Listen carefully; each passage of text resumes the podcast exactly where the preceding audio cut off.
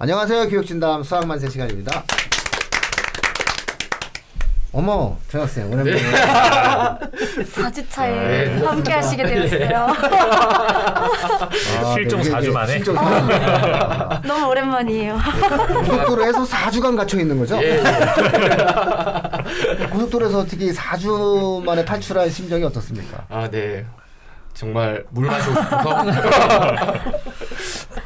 4주 동안 물을 못 마신 거죠? 네네 물못 마셨는데 네. 오자마자 화장실을 네.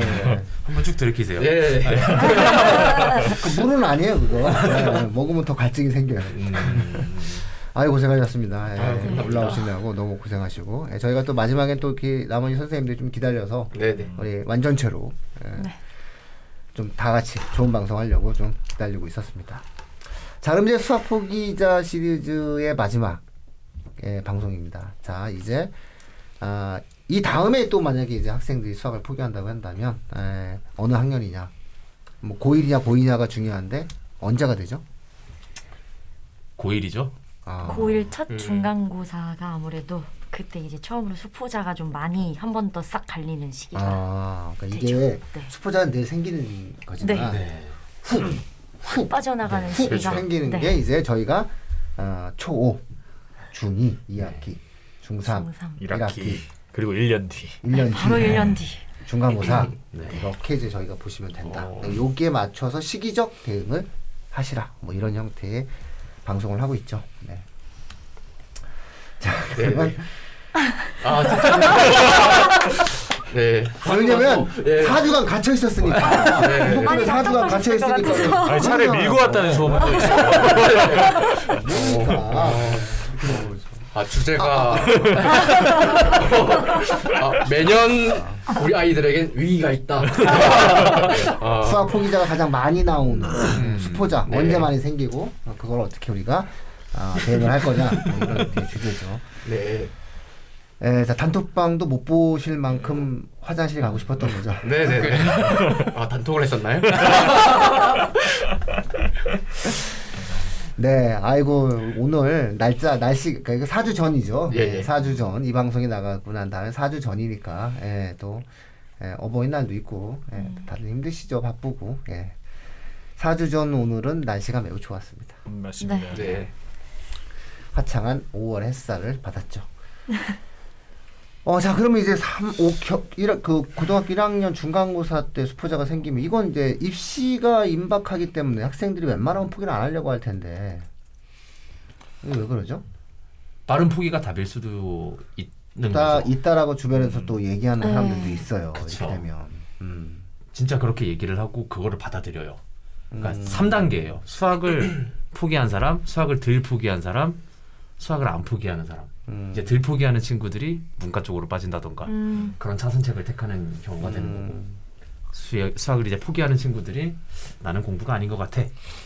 라인들을 마이, 라는 마인드를 가지고 완전히 접어버리는 경우도 있고 음. 이제 놓지 않고 계속 잡고 있는 친구들이 뭐 문과 쪽에 최상위권을 차지한다든 아니면 이과 쪽으로 음. 방향을 정하든 이런 시기가 결정되는 것 같아요 보통은 우리가 이제 이번에 통계적으로도 나타났지만, 그러니까 이과 상위권 학생들이 사실상 수학의 공통 수학의 성적의 상위권을 좀 상당히 휩쓸고 있다. 수학 상위권을 휩쓸고 있다. 이런 또 보도도 나왔잖아요. 뭐 당연한 거예요. 어쨌든 선행학습의 결과가 있으니까 어쨌든 그런 부분인데 중간고사 때 확 포기한다라고 하는 게 무엇을 의미하는 거죠? 아이들이 안 하나요?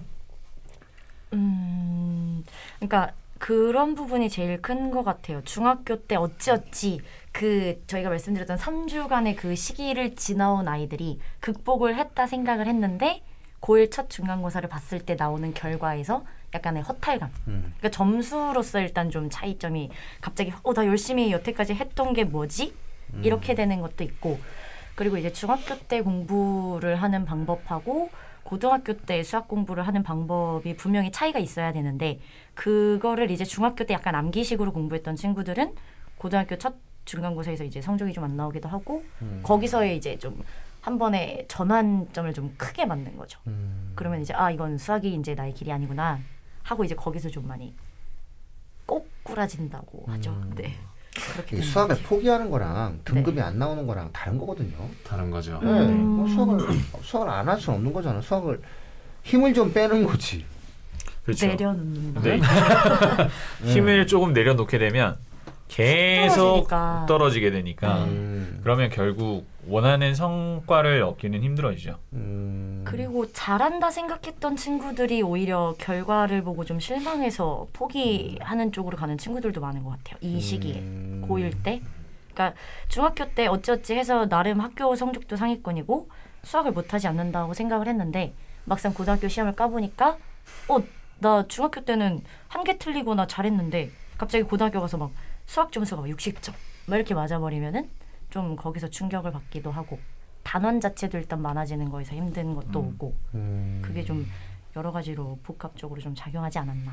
한 번씩 보면 이제 학생들이 포기한다는 부- 부분에서 어떤 걸 느끼냐면 조금 더 고등 수학을 가면 조금 더 구체적이었던 수학이 자기한테는 추상적이 된- 된다 이런 느낌이 있어요. 왜냐하면 이제 국어적인 용어에서도 이 한 글자가 틀리면 바뀌죠. 음. 어, 수학에서는 뭐 예를 들어 중3 때는 근을 가진다는 말과 고등 수학에서는 실근을 가진다는 말이 같은 말인데 다른.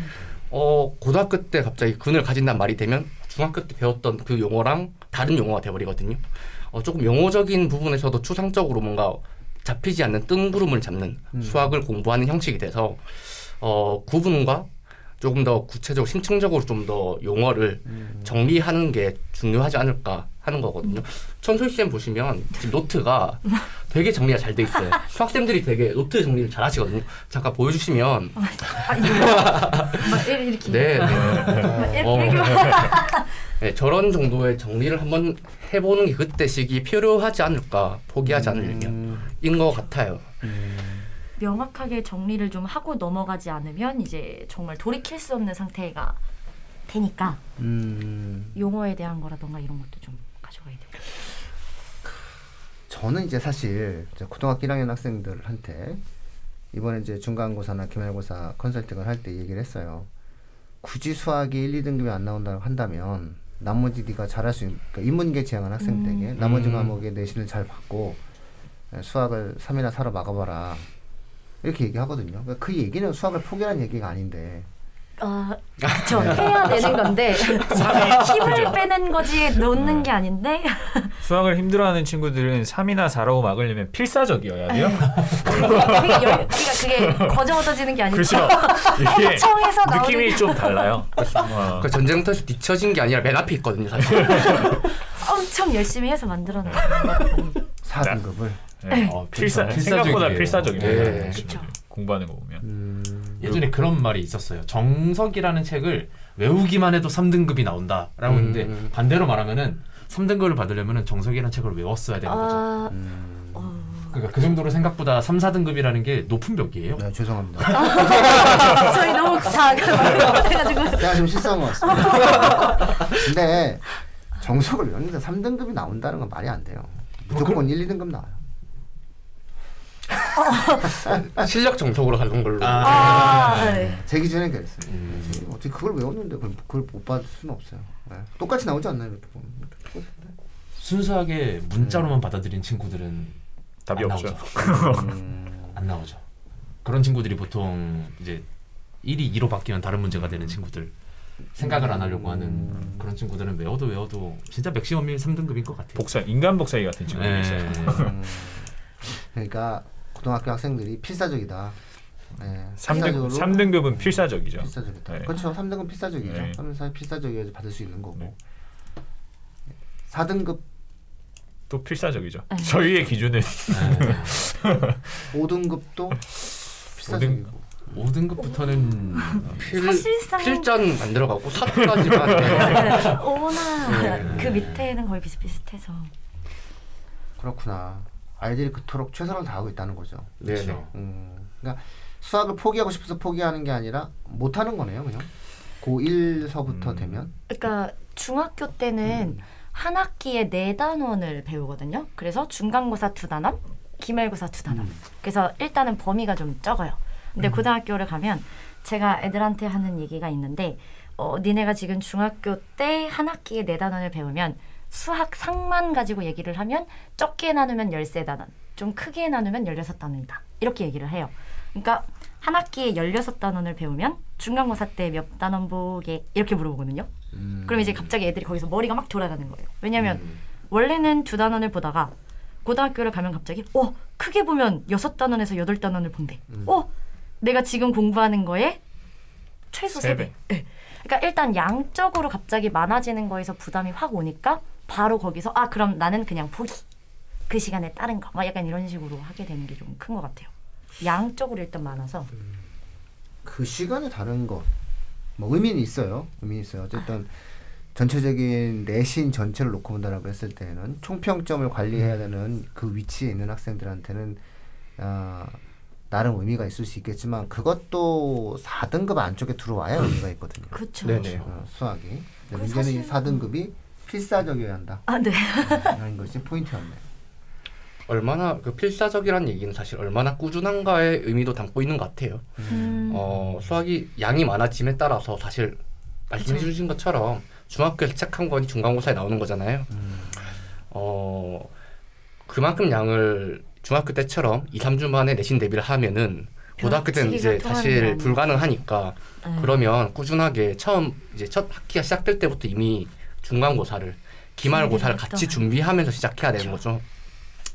따로 내신 대비가 필요한 게 아니라 이미 되어 있는 내신 대비에서 플러스로 다시 이제 마지막 점검이 들어가는 게 이제 고등에서의 내신 대비지 어, 음, 새롭게 뭔가 연습을 더 많이 하고 새로 그때 알아가는 건 이미 늦었다라고 봐야 될 것 같아요.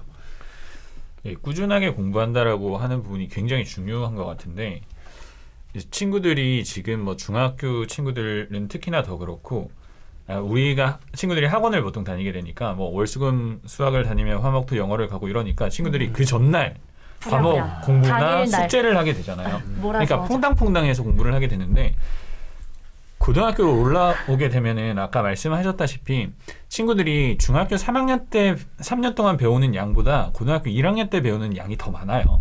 그러면 공부량이 최소 3배는 늘어야 되는데 그러려면 퐁당퐁당 공부해서 그게 가능하지가 않고 그리고 생각이란 것도 매일 해주는 게 훨씬 더 좋은 확장성을 가지게 되기 때문에 저는 제가 고등학교 때 매일 3시간은 수학을 했던 것 같아요.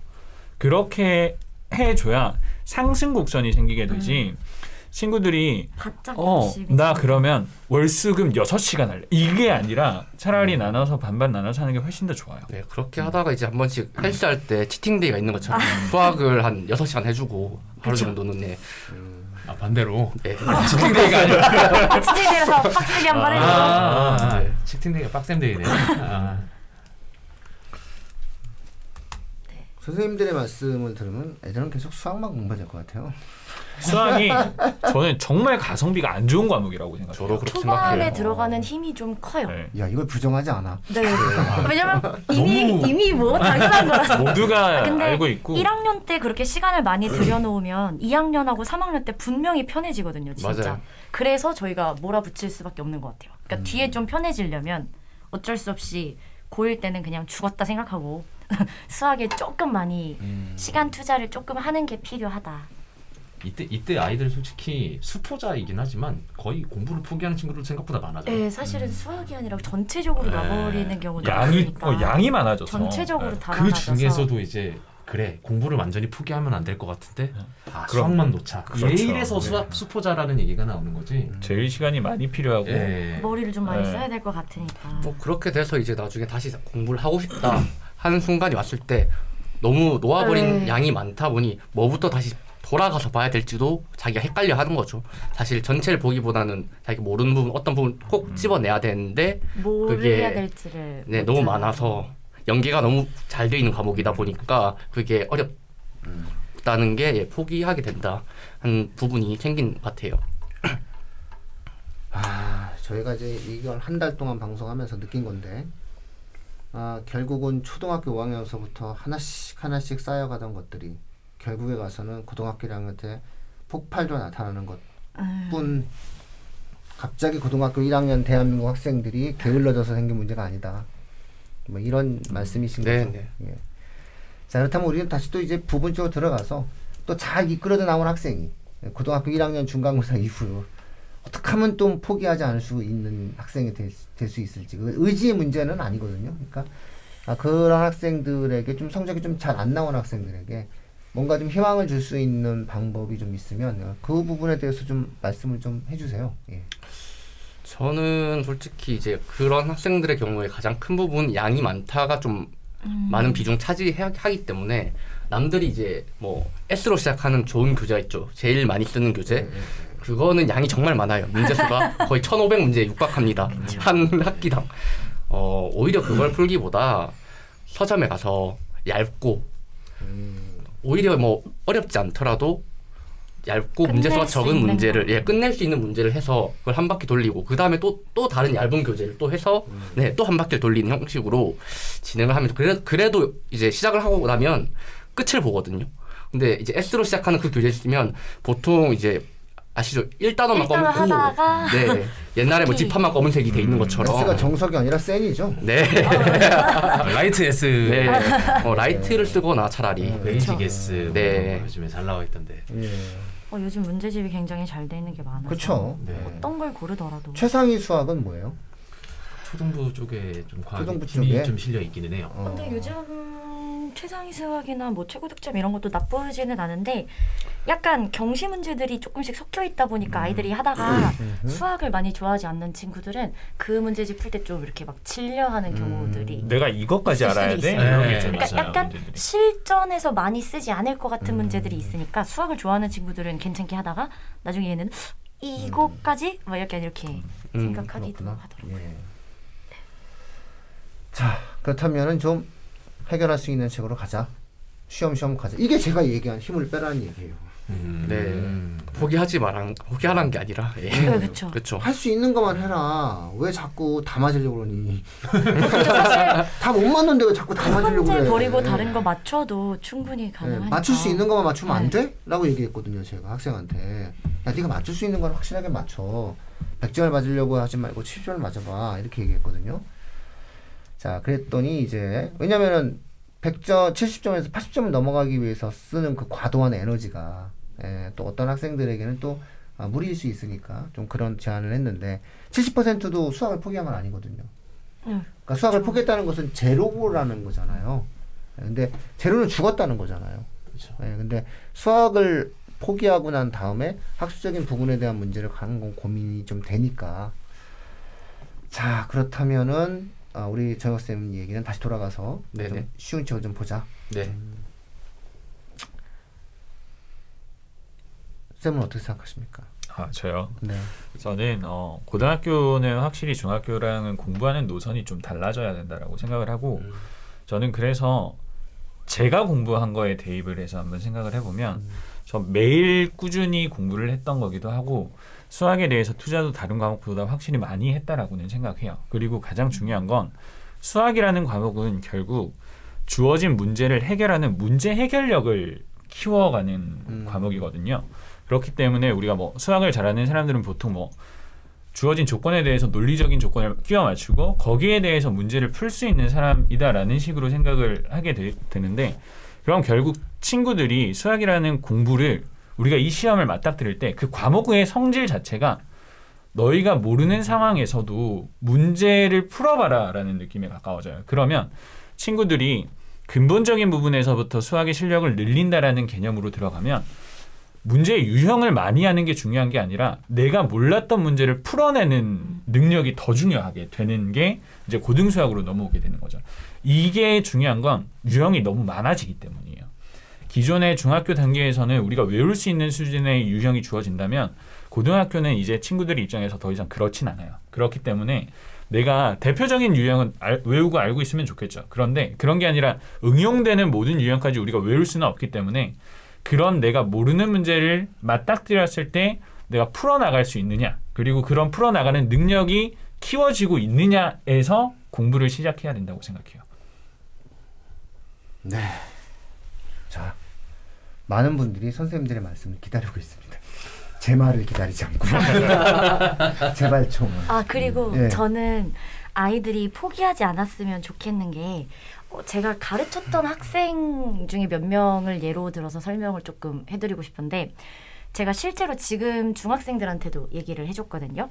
그러니까 솔직히 수학 다들 좀 싫어하는 친구들도 많고 어려워하는 친구들도 많고 힘들어하는 친구들도 많고 당연히 그런 부분이 좀 어떻게 보면 당연한데 어, 제가 가르쳤던 학생 중에 중학교 때 정말 교과서를 외워서 시험을 봐가지고 90점대를 간신히 맞는 친구가 있었어요.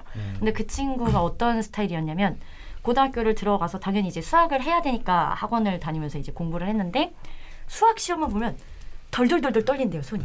그래가지고 시험을 볼 때마다 청심환을 먹고 시험을 볼 정도로 고등학교 1학년을 그렇게 했었어요. 그래서 첫 중간고사 시험을 많이 못 봤거든요. 점수까지를 밝혀도 되나? 네, 좀 네. 많이 못 봤어요. 60점 간신히 맞았나? 50점, 60점 이렇게 맞고 중학교 거는 그래도 외워서 시험을 보면 90점이 맞았는데 그 학교 시험이 고등학교가 어렵지 않았음에도 본인 점수가 너무 안 나오니까 아 이거 너무 스트레스를 받는 거예요. 근데 학원에 계속 다니고 공부도 하고 본인 스스로도 열심히 하고 하는데 점수가 계속 안 오르고 시험만 보면 본인이 긴장을 하고 해서 그랬는데 제가 옆에서 아니 나 지금 아직 너가 결과가 지금 안 나온 거지 조금만 더 길게 해보고 좀 힘을 내자 했었는데 그 친구가 언제 그걸 극복을 했냐면 조금 걸렸어요. 1년? 근데 1년 뒤에 100점을 맞았어요. 그래서 제가 이제 그거를 애들한테 얘기를 해주면서 뭐라고 하냐면 당장 그 친구는 결과가 당연히 안 보이니까 아 저는 수학을 해도 안 되나 봐요. 그러니까 막 요즘 말로 빡 이라고 하잖아요. 그러니까 머리가 진짜 저는 멍청인 것 같아요. 막 수학 못하겠어요라고 할 때 거기서 포기를 해버리면은 100점이라는 점수를 당연히 못 얻었을 건데 그런 좀 포기하지 않고 좀 가다 보면 1학년 첫 중간고사 점수를 망했다고 해서 그 점수가 나의 3년 내내 수학 점수가 되는 거는 아니거든요. 그래서 그걸 좀 길게 갔으면 좋겠고 그 친구 말고도 이제 또 다른 친구들도 그런 식으로 해서 결과가 나오는 친구들이 좀 많은데 보통은 기간이 좀 길게 걸리더라고요. 보통은 한 반년에서 1년 최소. 그러니까 고1 첫 중간고사를 봤다. 내 점수가 너무 심각하다. 나는 수포자인가? 이게 아니라 첫 중간고사를 봤다.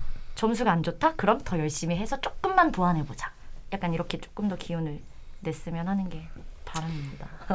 그래도 포기하지 않겠, 않았으니까 된 거고 그쵸. 사실 포기를 안 해야 되니까. 고1 때 수학보다 고2 때 배우게 되는 수학이 더 재밌는 내용이 있잖아요. 음. 애들한테는 더 직관적이에요. 이 어, 고2 때 그쵸. 배우는 내용이. 그렇다 보니 학생들이 느끼기에 고1 때 배웠던 수학 상하에 비해서 수학 원투가 너무 직관적으로 잘 들어오니까 머릿속에 더 재밌게 느끼는 게 있죠. 애들이 포기만 하지 않으면 그 고1에서 아 고2에서 배운 수학에서 어 이젠 이건 풀 줄 아네? 나 풀리네? 이걸 느끼면서 조금 다시 포기하지 않고 자기가 수학을 다시 하게 되는 마지막 고비다. 네 그리고 고1 때 배우는 네. 수학이 어떻게 보면 제일 재미가 없어요. 재미없고 네, 솔직히. 귀찮고 계속 손으로 해야 돼가지고. 네. 그리고 친구들 입장에선 수능에도 안 나오는 단원들이고 아, 그쵸. 그렇게 보면. 되니까 어 내가 이걸 이렇게까지 해야 돼라고 하는데 다 그건 그렇게까지 해야 되는 거거든요. 그리고 다 그만한 나와요. 이유가 네, 있어요. 그렇죠. 안 그렇죠. 나온다고 네. 주장을 하죠. 친구들은 단원이 포함이 안 돼 있으니까 야. 그렇게 보통 보는 간접. 출제 영역을 이제 안 나온다 생각하는 네, 거죠. 그쵸. 음. 자 이제 그 학부모님들 아셨죠? 고1이 마지막 고비됩니다. 요 고비를 잘 넘기면 예, 수학 포기보단 수학도 할 만하다. 하지, 해줄 수 있다. 이렇게 생각할 네. 수 있을 것 같습니다. 하나 하나 희망의 말씀을 네. 드리자면은 그렇죠. 저 희망 좋아해요. 희망의 말씀을 드리자면은 네. 지금 고등학교 1학년 때 수포자들이 굉장히 많이 생긴다고 했는데 선생님들은 아시겠지만 결국엔 고등학교 1학년 과정이 3학년 때까지의 중학교 3학년 때까지의 집약체잖아요. 음. 살짝 매콤하게 음. 예, 조미료 좀 뿌려놓은. 그러면은 솔직히 그때까지 포기를 안 했다면은 믿어도 돼요. 아, 내가 좋네요. 이때까지 해왔던 멋있다. 게 어차피 다시 쓰여요. 3학년 1학기 때 나왔던 2차 함수가 수학상에서 2차 함수로 또 나오고 살짝 어려워지긴 하지만 음.